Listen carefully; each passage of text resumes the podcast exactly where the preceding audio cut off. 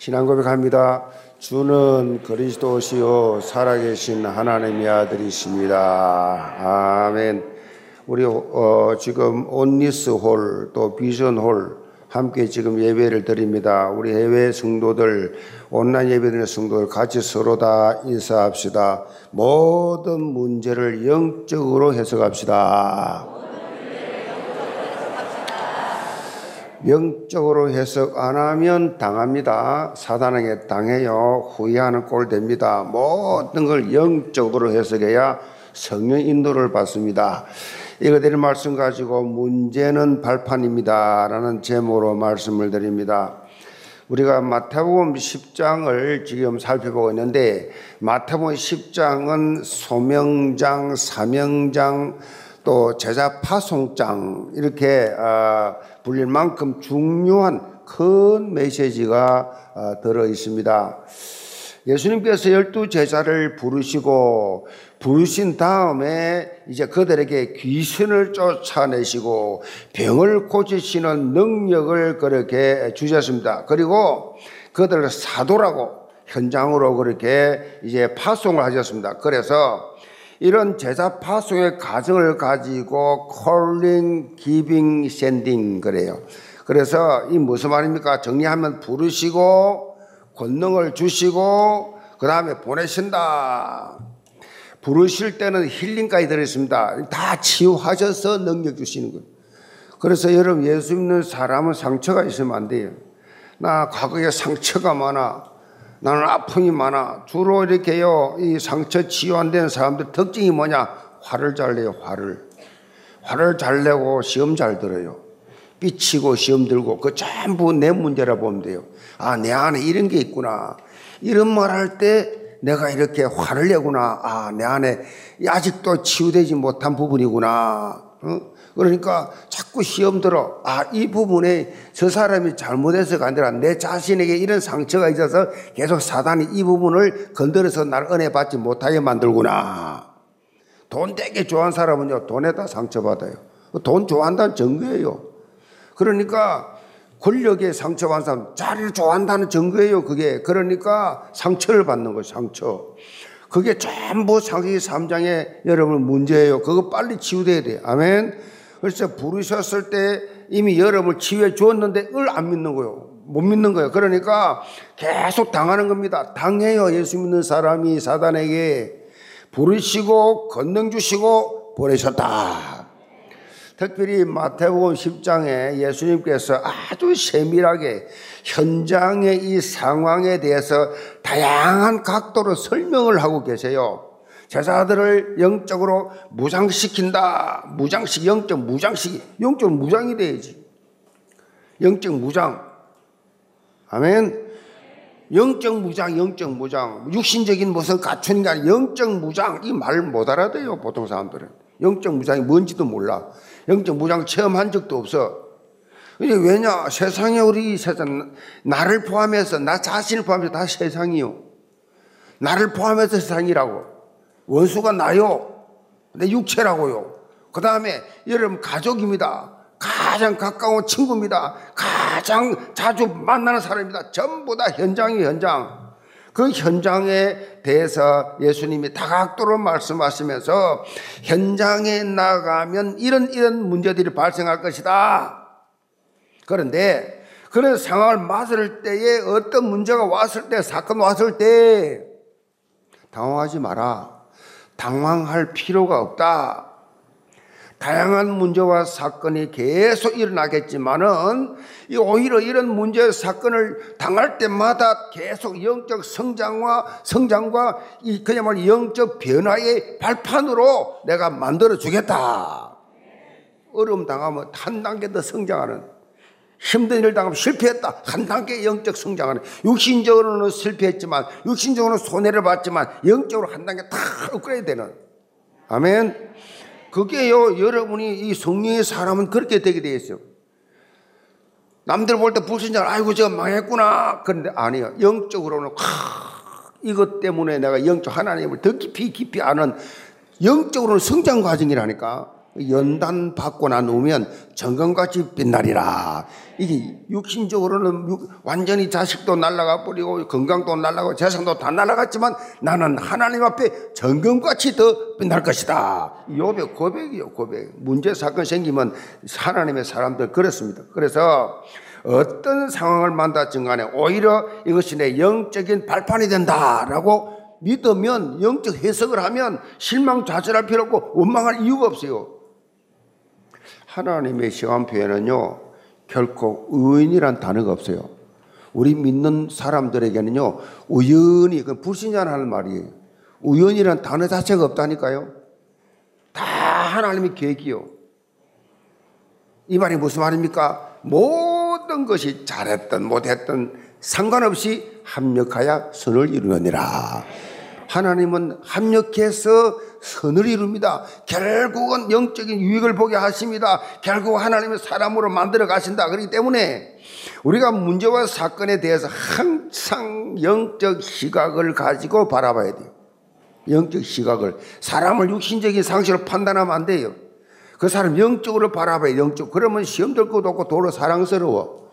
더 사랑스럽고 그래 더 기도하고 더 기도하게 되고 더 위, 어, 가까이 해서 더 도와주고 싶고 이런 영적 시각. 자, 지난주일 말씀입니다. 감사의 세트를 갖추라 그랬습니다. 이 복음적으로 접근하면 이 감사하게 돼 있어요. 범사에 감사란 말은요, 모든 일에 어떻게 다 감사합니까? 복, 영적 시각 가지고 살면 모든 일에 감사하게 돼 있어요.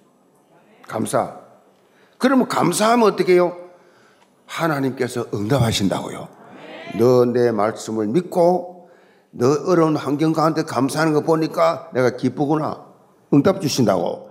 감사하는 기적을 낳는다. 지난주에 이 말씀을 생각하시면서 모든 것을 합력하여 서르시는 하나님 역사를 체험하시기 바랍니다. 요즘 미국 대통령 선거 이후에 현직 대통령 이 트럼프가 선거 부정을 그렇게 주장하면서 승복을 하지 않아 가지고 많은 이슈가 지금 발생하고 있습니다. 트럼프의 기존 이 트럼프는 기존 질서를 뭐야 다 파괴했어요. 미국 그러면 야전 세계를 아울러서 평화롭게 살게 만드는 그런 나라였어요. 모든 나라를 다 도와주, 전 세계를 다 도와주면서 전쟁하지 말고 행복하게 잘, 우리 잘 살자고 그렇게 그야말로 가장 강대국으로서의 모습으로 모든 사람의 선망의 대상인 이런 미국이었어요. 그렇게 존경받는 미국이었는데 이 트럼프가 대통령 되고 나서 이 질서를 다 파괴했어요. 극단적 주장을 해버렸어요. 이 완전히 그냥 뭐 나라 자체를 완전히 이 격을 완전히 떨어뜨려 버렸어요. 장사, 장사하는 속으로. 뭐 유익, First America. 우리나라에 유익 없으면 다, 다 전부 다 상관없어 나 세계 기후 아 필요 없어. 자 이런 행동의 일부 백인들이 말이요. 그것도 아주 상류층 백인들이 열광을 해버렸어. 이런 트럼프식 정치를 트럼피즘이라 합니다. 트럼피즘이라고 생겼는데 백인 보수층, 그다 백인 보수층 여전히 트럼피즘 환호합니다. 그래서 트럼프는 나가도 백악관에서 나가도 트럼피즘은 남는다라는 말이 나올 정도로 그렇게 미국의 민주주의를 후퇴시킨 사람이다라고 그렇게 평가하고 있습니다. 이와는 달리 미국의 역대 대통령 중 가장 존경받는 대통령이라고 하면 링컨이죠. 링컨. 그의 삶 자체는 그야말로 그야말로 드라마틱했어요. 학교를 초등학교 중퇴한 사람이 학교 다니도 거의 없어요. 어려서부터 성경 하나 어머니 준 게 유아 유 유산이 뭐야? 성경 하나밖에 없어. 자 이렇게 이 이렇게 자라면서 분열되어 있는 남북 이 미국을 통합시켰어요. 링컨이 남북 전쟁 아시죠? 이걸 다 통합해 가지고 하나의 미국으로 만드는 일을 했어요. 그 정도가 아니라 결정적인 것은 흑인 노예 해방입니다. 흑인들을 다 해방시키는 그래서 미국의 민주주의 아버지라 그렇게 불러주잖아요. 링컨. 링컨은요, 수많은 실패를 했습니다. 수많은 실패했습니다. 뭐 대통령도 얼마나 많이 떨어진지 몰라. 그 엄청난 어려움 통해서 온갖 비난과 조롱을 수많은 실패와 좌절을 겪었지만은 결국 미국 대통령이 된 이후에 과거를 회상하면서 이런 고백했습니다. 뭐라고 고백했냐? 길이 약간 미끄러웠을 뿐이지 낭떠러지는 아니었다. 이런 말이었어요. 길은 약간 미끄러웠지만 그건 낭떠러지는 아니었다. 하나님의 자녀가 된 여러분에게 어떤 문제와 사건이 닥쳐와도 그것은 낭떠러지가 아니라는 것입니다. 낭떠러지가 아니다. 모든 장애물이 오히려 나의 영적 발판이 되는 플랫폼이 된다. 우리 형제 모든 신동을 말씀을 통해서 모든 사건 문제를 복음적인 눈으로 바라보고 생명 살리는 하나님의 뜻과 계획을 성취시켜 나가는데 실제로 쓰임 받는 그리스도의 절대자 되시길 주으로 축복합니다. 그럼 첫째로 염려하지 말아야 할 이유입니다. 16절입니다. 보라, 내가 너희를 보냄이 양을 이리 가운데로 보낸 것 같도다. 그러므로 너희는 뱀같이 지혜롭고 비둘기같이 순결하라. 예수님께서 내가 너희를 보냄이 양을 이리 때, 이리 때 가운데 것 같다. 그래 말씀해. 이 무슨 말이냐? 지금 우리가 살고 있는 상세기 3장 현장은 마치 이리 때가 득실거리는 것 같은 그러한 곳이다. 영적으로 바라보면 그랬습니다. 이리 때가 득실거리고 있습니다. 이와 같이 사납고 물고 찢고 죽이는 이런 험악한 세상 속에 우리가 들어가야 한다. 들어가서 살고 있다. 그 말이. 예수님께서 제자들이 복음 때문에 온갖 고난과 핍박을 당하게 될 것을, 심지어 생명까지도 잃게 될 것을 다 알시면서 이걸 비유적으로 말씀해 오신 거예요. 특별히 창세기 3장 부지 현장은 사단이 왕노릇합니다. 이 세상 왕은 여러분 오해하지 마세요. 사단이에요. 아시겠어요? 그리고 정치, 경제, 사회, 문화, 예술 다 작게 잡고 있어요. 모든 분야 사단이 다 장하고 있습니다. 이 세상은 그래. 세상 왕이 사단이에요. 그래서 이 세상은 예수 믿는다라는 이유 하나만으로 미워하고 배척하고 왕따시게 돼 있어요. 뭐 여러분 요즘은 좀 덜하지만 옛날에는요 심했습니다. 그래서 성경을 들고 그때는 뭐 이런 게 없잖아요. 성경을 찬송 성경 들고 가는 것 자체가 부끄러웠다니까 얼마나 핍박을 많이 했는지 조롱을 하고 그걸 막 주머니 숨겨 가져가고 막 그랬어요. 배척을 많이 해서 지금도 저 북한에는 예수 믿는다 죽이든지 잡, 잡아넣든지 둘 중 하나입니다. 성경책 가셨다고 바로 그냥 잡혀 들어갑니다. 성경이 반정부 운동합니까? 그건 사단이 하는 영적 해석 하나 답이 안 나요.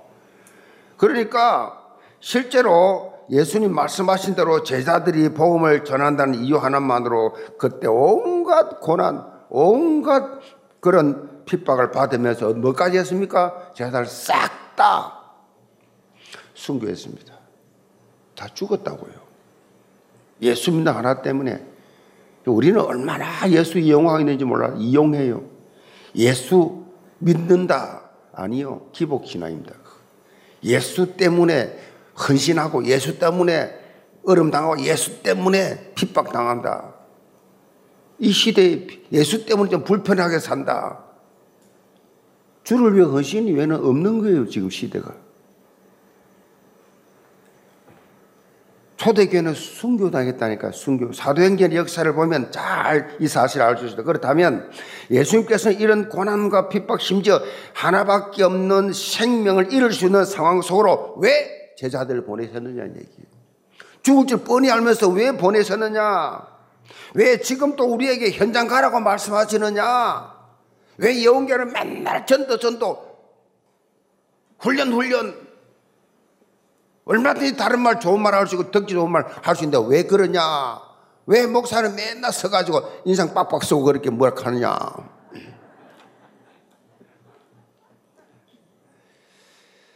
다른 이유가 없어요.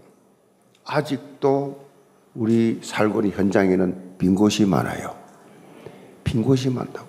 구원 얻기로 작정된 자들이 지금 또 이 현장에 벌어진 영혼들이 많아서 답이 없어가지고 어떻게 살아갈지 몰라서 문제와 사건 앞에 허덕거리고 있는 영혼들이 많이 있다라고 하는 말씀이에요. 너희들이 구원받지 않았냐? 너희들이 답 가지고 있지 않냐?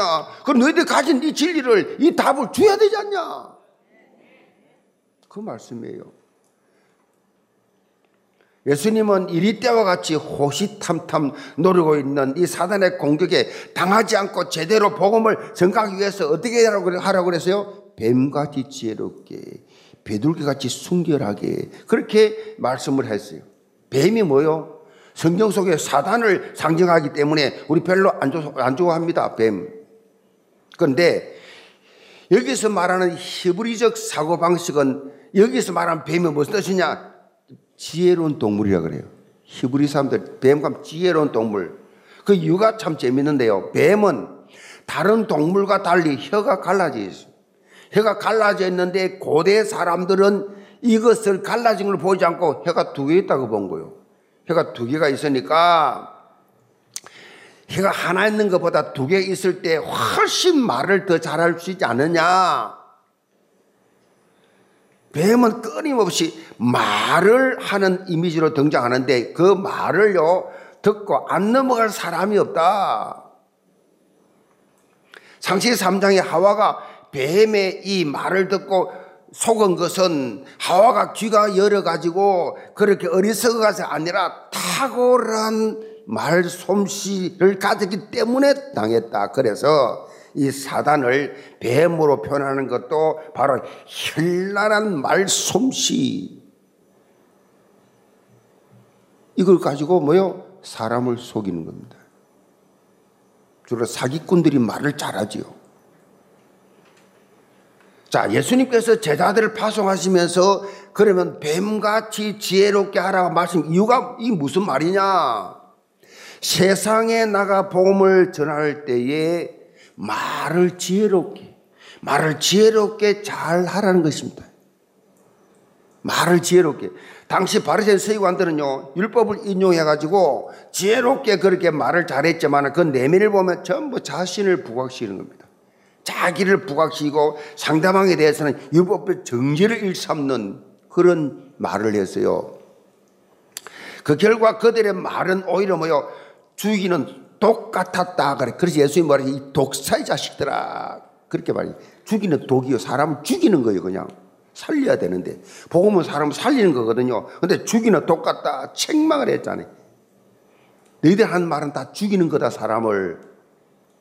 이런 모습과 비교해서 예수님의 제자들은요. 지혜롭게 생명 살리는 복음을 전하라 하는 말씀이 여러분은 사람 살리시기 바랍니다. 살리는 복음. 여기서 덧붙여 예수님은 비둘기 같이 순결하라라고 말씀하셨는데 순결이란 말은 하나님께 들어지는 재물을 묘사할 때 사용하는 단어예요. 순결이란 말은 하나님께 들어지는 재물의 첫 번째 조건이 뭐냐? 흠이 없어야 돼. 흠이 없다. 자, 비둘기가 여기서 잘 어울리는 어, 동물이죠. 그래서 순결을 상징하고 제물로 사용하기도 했던 이 비둘기. 이 말은요, 어떤 상황 속에서도 변질되지 말고 영적 순수성을 가져라. 영적 순수성. 영적 순수성. 우리 교회는 참 순수해요. 제가 볼 때 어쩌면 이런지 몰라. 참 우리 장로님들, 권사님들, 기사님들, 우리 우리 모든 청년들, 사랑하는 성도들이 보면 제가 이렇게 가만 기도하면서 보면요, 하나님 작품이라 이게. 작품이 작품. 어느 교회도 이런 게 없어요. 너무 순수해 다들 하나같이 보험 사랑하고 교회 사랑하고 말씀 사랑하고 영혼 사랑하고. 이런 순결한 이, 이, 이 교회 뭐 세계 보고 막 2, 3, 7 막 떠들어 사고 어느 교회는 막 성교 교회 떠들어 본다 됩니까 그게 얼마나 교회가 하나님 서시에 순결하냐 순수하냐 말씀 앞에 그래서 영적 순수성을 가져야 돼. 세상의 많은 유혹과 역경 속에서도 우리는 뭐예요? 순수성이 뭐예요? 순결이 뭐예요? 오직 예수입니다. 오직 예수. 오직 예수를 말하는 사람을 순결하다. 무슨 문제 사건 오면 감정부터 드러낸 것이 아니라 오직 예수, 항상 예수, 완전한 예수, 영원한 예수. 아멘. 예수만 드러내는 예수만 말하는 이게 순결한 사람. 뭐 성격이 좋다가 아니에요. 이 영적으로 순결한 사람은 복음을 말하는 사람을 살리는. 자, 19절 봅니다. 너희를 넘겨줄 때에 어떻게 또는 무엇을 말할까 염려하지 말라. 그때 너희에게 할 말을 주시리니 말하는 이는 너희가 아니라 너희 속에서 말씀하신 이 곧 너희 아버지의 성령이시니라. 예수님은 이리 때가 득실거리는 현장 속으로 이제 제자들을 보내시면서 고난과 핍박의 상황이 다가온다 할지라도 염려하지 말라라고 말씀하고 있습니다. 그 이유가 뭡니까? 바로 전도하는 전도자에게는 숨어 있는 비장의 무기가 있다라는 것입니다. 그게 뭐예요? 바로 성령의 역사예요. 성이 함께하기 때문에 예수의 영이 함께하기 때문에 주의 성령께서 전도자와 함께하기 때문에 전혀 전혀 염려할 이유가 없다는 것입니다. 왜? 때와 장소에 맞는 말을 내가 너에게 생각나게 해 주겠다. 그예요. 그러니까 뭐 하나님 앞에서 여러분이 다른 동기가 없다고 하면 겁내지 마세요. 제가 정인이잖아요. 저는 한 번도 나에게 남에게 배워 한 적이 없어요. 전도 운동, 기도 운동, 어? 헌신 운동, 뭐 누구 본바가 이런 거 그냥 그냥 막 감동 오는 대로 그냥 감동 오는 대로 단순하지요 그냥 여러분 성령 인도 받으려면 단순하시 바랍니다 머리가 복잡한 사람은요 너무 생각이 많은 사람은 평생 인도 못 받아요 맨날 뒷북칩니다 그러니까 인도 기도하고 감동 오는 대로 막 감동 오는 대로 막 누구 눈치 볼 것도 없고 뭐 계산할 것도 없고 감동 오는 대로 그렇게 살았어요. 근데 하나님 다 감당해 줘. 갑자기 직고받던데 내가 무슨 말을 합니까? 사람 앞에 서는 것 자체가 두리고 떨리고 불안해서 내가 얼굴이 푸르락 누르락 하는 내가 뭘 하겠냐고요 아무것도. 근데 무조건 그냥 막 순종했어 했더니 하나님이 하게 하시더라니까. 신비도 그 어렵다는 그 교회 개척 아, 내가 목회를 해봤습니까? 부역자를 해봤습니까? 아무것도 안 하고 신학교만 다니다가 장로하면 사업하면 하다가 신학교 다니다 바로 그건 개척 설교를 해봤습니까? 음, 이해 안 되지. 이정철은 이렇게 극단적으로 산 사람이에요. 앞뒤도 모르고 가라! 가는 거예요, 서울로. 서울이 어디니? 침 튀고 갔는데 쪽이라. 몰라, 서울, 가양동, 중천, 나 들어본 적도 없어. 목동 친구 하나 있었어. 그 하나밖에 몰라. 목동이면서 가양동 등촌도 있는 줄도 전혀 몰랐어요. 가라면 가고 서라면 쓰고 하면 하고 말. 그렇게 하나님 그냥 하나님 중심 보시니까 뭐 실수도 축복으로 바꿔주시더라니까. 어디 가서 간증해라. 내가 뭐 간증합니까? 원고 없어. 뭐 원고 어디 있어요? 그냥 할 수 없이 갑니다. 나땀 절대 안 갈 거야. 누가 또 자꾸 부탁하면 내가 마음이 약하잖아요. 그럼 또할수또 갑니다. 또 가. 아유, 다음에 절대 안 가. 또, 또 가. 이러다가 1년에 100교 이상 다녔니.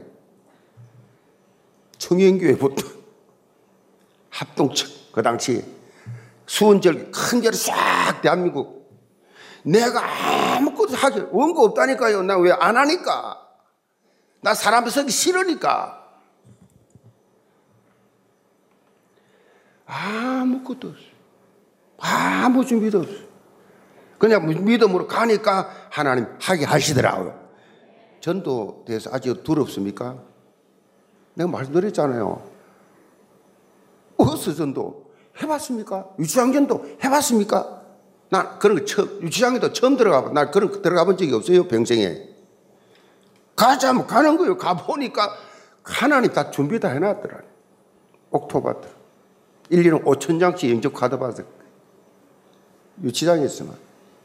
여러분, 하나님 앞에 그냥 순종하고 나가면 다 처음이야. 나, 나 뭐, 누구인데 배운 것도 없고, 여러분 지금 많이 배우잖아요. 배운 것도 없고, 본 적도 없고, 그냥 나가는데, 이 무지막지하게 나가는데 하나님이 다 정리해 주시고, 하나님 다 인도해 주시더라고요.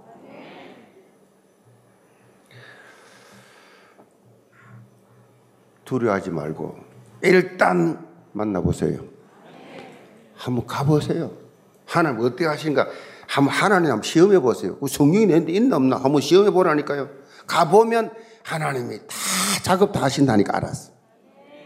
미리 걱정해가지고 내가 이거 물으면 어떻게 하지? 저 성경도 모르는 저거 물으면 어떻게 하지? 이래저래 다 계산해 보니까 못 가는 거예요. 겁이 나서. 누가 다락방을 제일 못하냐? 그냥 강단 메시지 받은 거 가지고 은혜 받은 나누면 될 텐데 자기가 뭘 만들라 그래 자꾸. 자기가 뭘 하려니까 이게 지속이 안 되는 거요. 힘들다 말 부담된다 말. 그냥 은혜 받은 거 나누면 되는데 내게 주신 그냥 나누면 되는데 자꾸 내가 부각된다 말. 내가 자 주께서 역사하시면 모든 정거거리를 만들어 주신 줄 믿으시 바랍니다. 모든 게 증거라. 사도행전 4장에 보면요. 베드로 요한이 예수 그리스도의 이 죽으심과 부활, 이 십자가 부활을 전하다가 서슬퍼른 공의 앞에 예수님을 신성 모독자는 하나님 아들이라 한다고 네가 하나님 아들이라고 신성 모독자로 사형 은도를 내린 이 공의 앞에 베드로 요한이 잡혀갔어요. 거기 섰습니다. 자, 그 앞에 대제상 서기관 바리새인 쫙 앉았습니다. 그 앞에 서서 뭐랍니까? 담대하게 그냥 그들 앞에서 뭐라고 했었어요? 다른 이로서는 구원을 수 없는 천하인간의 구원받을 다른 이름을 우리에게 주신 적이 없느니라. 아, 막 그냥 베드로가 막 힘차게 복음을 증거한 거예요. 자, 이 메시지를 그리스도의 유일성을 증거한 베드로의 이 입을 통해 복음이 증거됐는데 이걸 들은 대제사장 서기관들이 충격을 받았어. 무슨 충격이냐? 메시지에 충격받은 게 아니에요. 메시지에 충격받으면 구원받게. 어디에 충격받았냐? 저 무식한 것들이. 저 무식한 갈릴리 어부 출신들이 어떻게 저렇게 논리적이고 정확하게 입에서 저런 말이 나오느냐? 이 말에 충격받은 거예요. 이게 성령이 하신 겁니다. 베드로가 현장에서 얼마나 성령이 충만했던지 성령 충만한 증거 사도행 12장에 나와요. 사도행 12장에 보면 감옥에 갇혔으면 내일 사형당해요. 내일. 내일 사형당사라 사형은 또 떨어졌어. 베로시 죽인다 너. 그런데 내일 사형당하는데 교회에서는 난리가 났어요. 막 철학 기도를 교인들을 하고 있는데 베드로는 뭐요?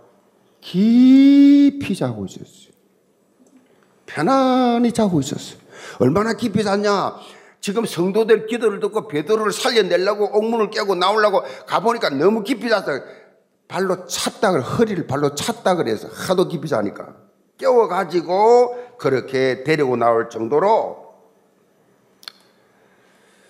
성령의 능력을 체험한 사람의 특징이 뭐냐?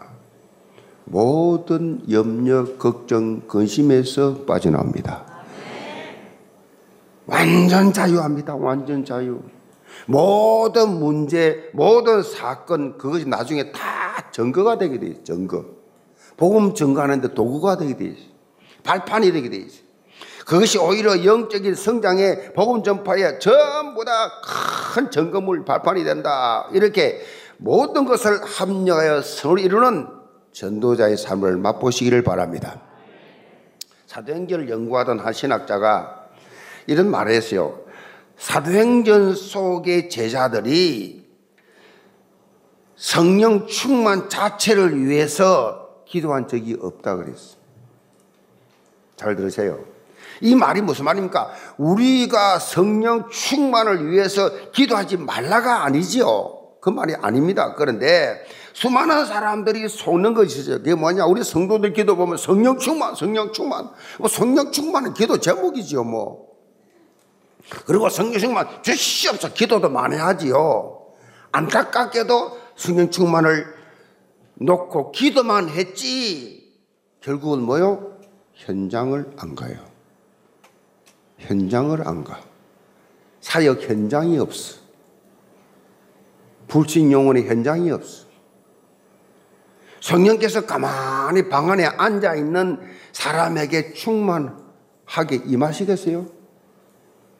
아, 나 놀고 있는 사람을, 가만히 있는 사람을 움직이지도 않는데, 정말로 성령의 충만히 역사하는 곳은요, 복음의 참 진리가 선포되는 그 현장에서 역사하는 겁니다.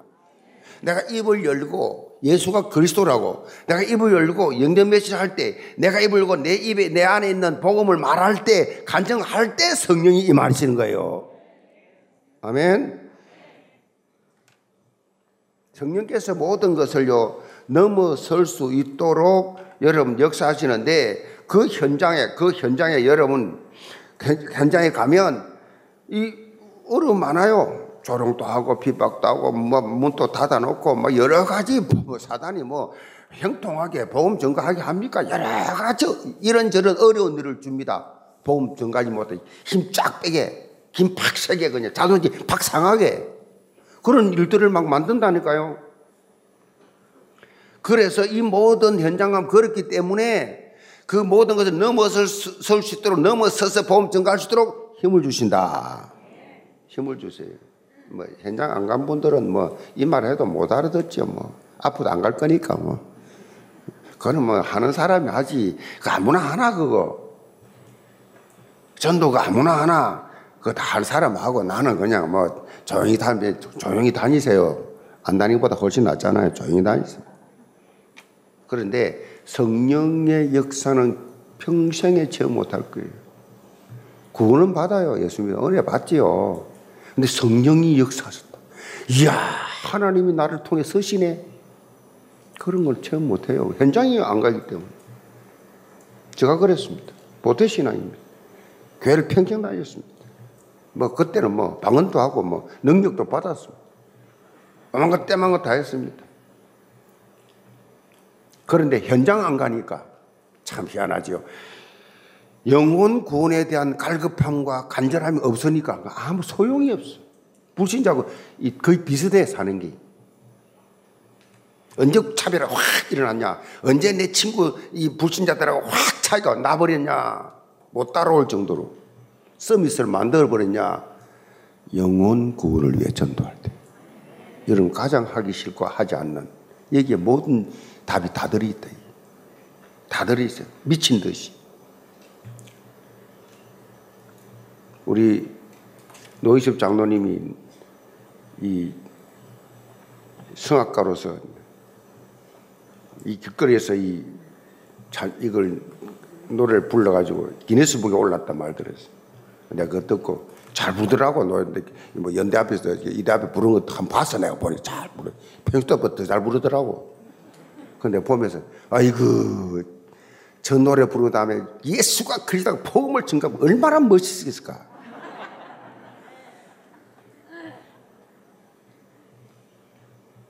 쫙 노래 부르면 이야 잘 부른다. 내가 이 음성을 누가 주냐? 하나님이 내게 예수가 그리고 증거하라고 이 탤런트를 주었습니다. 예수님은 그리스도 모든 문제를 쫙 은혜면서 예수 믿음을 영접합니다. 기네스북, 기네스북 그거 음. 그게 뭘 해결해 줬냐고. 그러니까 그 좋은 기회 때 말이에요. 그 좋은 기회 때큰 노방에서 복음을 전개했습니다. 저는 막 정년 때 막 데려가고 막 찬양 기타하고 찬양 부르면서 영접시키고 막 복음 전거 그랬거든요. 좋은 달란트 가지고. 여러분 오늘부터 성령의 임재, 성령의 역사, 성령의 사람, 이 성령의 응답 이걸 한번 맛보는 삶이 되기를 주님으로 축복합니다. 자, 두 번째로 두려워하지 말아야 할 이유입니다. 자, 예수님께서는 본문 24절부터 다양한 현장 상황 속에서 절대 두려워하지 말라고 강조하고 있습니다. 아무리 박해자들이 있다 할지라도 그들을 두려워하지 말라. 28절에 보면 오히려 몸은 죽여도 영혼은 능히 죽이지 못하는 자들을 두려워하지 말고 오직 몸과 영혼을 능히 지옥에 멸하실 수 있는 이를 두려워하라. 죽여봤자 육신이다. 진짜 두려움은 영혼 죽이는 거다. 그 이유가 됐느냐? 인간의 능력과 하나님의 능력은 비교할 수가 없을 정도로 차이가 나기 때문에 그러면서 우리의 존재 가치가 어떠한지를 비유를 들어 설명하십니다. 29절입니다. 참새 두 마리가 한 아사리온에 팔리지 않느냐? 그러나 너희 아버지께서 허락하지 아니하시면 그 하나도 땅에 떨어지지 아니하리라. 너희에게는 머리털까지 다 세신바 되었나니 두려워하지 말라. 너희는 많은 참새보다 귀하니라. 어, 이 비유의 핵심이 뭐냐? 하나님을 절대적으로 신뢰하라는 말씀이에요. 하나님을 신뢰하라. 하나님이 어떤 분이심을 알면 눈앞에 일어나는 문제 사건 앞에 힘 빠지는 그런 행동하지 않는다. 영적으로 해석을 할 수 있다. 그런 말. 특별히 하나님께서는 결코 하나님의 자녀에게 의미 없는 삶을 살게 하지 아니하신다. 의미 있는 삶을 살게 하신다 그랬습니다. 본문의 비유로 나오는 참새라는 것은요. 당시로서는 굉장히 흔했습니다. 그 값어치가 여기 나오지요. 요즘 말하면 50원, 100원이에요. 한 마리에. 그 당시에. 50원, 100원, 어? 그 정도밖에 안 돼. 그리고 네 마리를, 네 마리를 사면 한 마리를 더 물어줄 정도로 가치 없는, 흔하고 가치 없는 참새의 목숨조차도 하나님이 기억하시는 분이신데, 하물며 하나님의 백성인 나에 대한 관심이 얼마나 크실까? 라고 하는 거예요. 아멘. 나에 대해서 그것도 언약가졌잖아요. 예수 그리스도를 믿잖아요. 언약가진 여러분은 정말 말할 필요 없어. 하나님이 얼마나 관심이 많으냐. 여러분, 한 사람 한 사람, 여러분 자신을, 자신을 스스로를 불신해서 그렇지. 하나님이 여러분 얼마나 사랑하느냐. 하루에도 몇십 개 머리털이 빠져요. 머리 감으면 다 빠지잖아요. 근데 그 머리털이 한 가닥이 땅에 떨어지는 것까지 다 아실 수 있을 정도로 머리카락을 다 셀 수 있을 머리카락 누가 세울 수 있어요? 아무도 못 셉니다. 하나님 머리카락 여러 머리카락 다 세울 수 있도록 완벽하게 보호하시고 확실하게 인도하신다는 말씀이에요. 믿으시 바랍니다. 믿으시. 아이고 하나님은 내가 죄가 많았으면 관심이 있겠나 나 같은 거. 이렇게 사람 많은데 믿음 좋은 사람들 많은데 뭐 헌신하는 사람들이 많은데 나 같은 건 아무것도 안 하는 내게 뭐 관심 있겠냐? 그 자체가 사단이 속삭인 불신앙이란 말이에요. 따라서 하나님은 나를 이 사람들 중에 제일 사랑한다. 믿으세요. 그 믿음도 될지어다. 그 믿음도 돼요. 나를 제일 사랑한다. 이랜드 회장으로 지냈던 박성수 장로님 전에 우리 목동 있을 때 우리 교회 와서 간증한 적이 있어요. 이분이 이런 말 했어요. 어려울 때마다 기도했다. 그런데 그때마다 하나님이 문제를 다 풀어주신 것이 아니다. 기도한다고 100% 해결되지 않았다. 기적 같은 결과가 나타나지도 않았다. 대신 기도하면 말씀대로 살 수 있는 힘을 주셨다. 주님의 방법대로 살 지혜를 주셨다. 어려워도 부딪힐 용기를 주셨다. 그 말이었어. 중요한 말이에요. 성도 여러분, 우리가 두려워하는 이유가 뭐냐? 문제 사건 앞에 침몰되기 때문에 완전히 무너져 버려. 문제 사건 하면 뭐 하나님도 없고 뭐 아, 내 신앙도 아무것도 다 무너져 버리니까 문제가 오네요. 문제가 오는 거예요. 문제가 아닌 주만 바라봐야 되는데 주님을 그때 그럴수 더 바라봐야 돼. 더 바삭 붙어야 되는데. 나의 머리털까지 다 세신바 되시는 그 하나님 앞에 내 삶을 완벽하게 세밀하게 인도하시고 보호하심을 믿고 절대로 신뢰해야 되는데. 그럼에도 불구하고 그리 하실지라도. 아멘? 이런 신앙을 내가 불부 속에 들어가서 다 죽는다 할지라도 하나님은 나를 구원해 주실 것이다 이런 당당함 이런 언약적 도전. 그래서 강하고 담대하라. 지난 금요일 설교한 것을 우리 저 어, 노당님이 그걸 그렇게 찬양을 바꾼 것 같아요. 너무 감사해요. 강하고 담대하라. 내가 너와 함께함이라. 두려워하지 말라. 계속 여러 힘주고 있잖아요. 너무 연약하니까.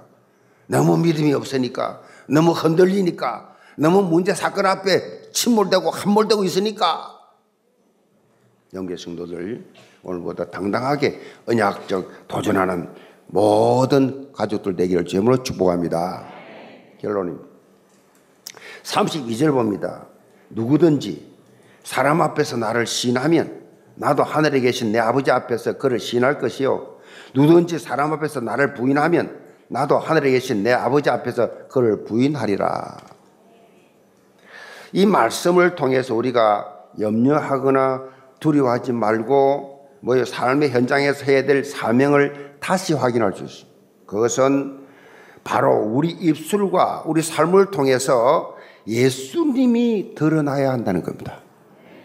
복음을 전한다 이 말은요 예수를 내 입을 통해 드러내는 겁니다. 예수 그리스도만이 우리에게 영원한 생명을 주시는 분이심을 믿고 전파해야 한다는 말씀이에요. 얼마나 많은 불신자를 한 주간에 만납니까? 은행에서 만나고 차 타고 가다 만나고 일하다가 만나고 길 가다가 만나고 얼마나 불신자를 만납니까? 만날 때 이 사람을 왜 만나게 해줬을까? 먼저 영적으로 해석하고 복음부터 전가시 바랍니다. 복음을 전가 복음을 복음을 전가하세요. 불신자를 만 저는 잘 만날 기회가 없는데 만나면 바로 말합니다. 양심적으로 말해 양심적으로. 양심적으로 말한다. 복음을 말한다니까요. 말을 안 할 수 없잖아요. 너 복음 전해라. 하시잖아요, 성령이. 그럼 복음을 증거하는 거예요. 믿거나 말거나 결과는 상관없이. 여러분 가정에서, 여러분 직장에서, 여러분 사업장에서, 여러분 학업 현장에서 내가 만난 예수, 내가 믿는 예수, 예수 믿는 사람의 향기를, 영적 향기를 여러분 발하시기 바랍니다. 아, 예수의 향기가 나네. 신학자 허브 밀러라는 분은 아스팔트에서의 낚시질, Fishing of the Asphalt라는 책이 있습니다. 기독교인들은 평균 6천 번 이상 설교를 듣고 8천 번 이상 기도하고 2만 번 이상 찬양한다. 그런데 그리스도가 정말로 우리 인류의 유일한 소망이다 라는 사실을 믿는 사람은 극히 드물다. 무슨 말입니까? 단순히 수치를 말한 것이 아니에요. 정말 예수 그리스도만의 내 인생의 유일한 소망이요. 나의 모든 것입니다. 라고 그렇게 고백하고 믿는 정글을 가지고 전도자의 삶을 살지 않는다는 것입니다. 구원받았으면 우리 천국 가야지. 뭐 이 세상 삽니까? 왜 삽니까? 사는 이유가 뭡니까? 생정명입니다. 살아있다는 것은 하나님 나에게 사명을 주시기 때문이다. 그 사명이 뭡니까? 복음을 증거하는 게 당연한 거예요. 당연한 구원받은 자가 당연히 불신자에게 불신자 만나면 우연히 만났던 개조로 만났던 오래전에 만났던 처음 만났던 만나는 순간에 내게 있는 것을 내게 주노니 나사렛 예수님 일어나라. 아멘. 그냥 말하는 거 그냥 내게 있는 것 중에 뭐가 어렵냐고요. 그렇게 말하는 겁니다. 그 결과는 신경 쓰지 말라고요. 하나님 알아서 하시니까.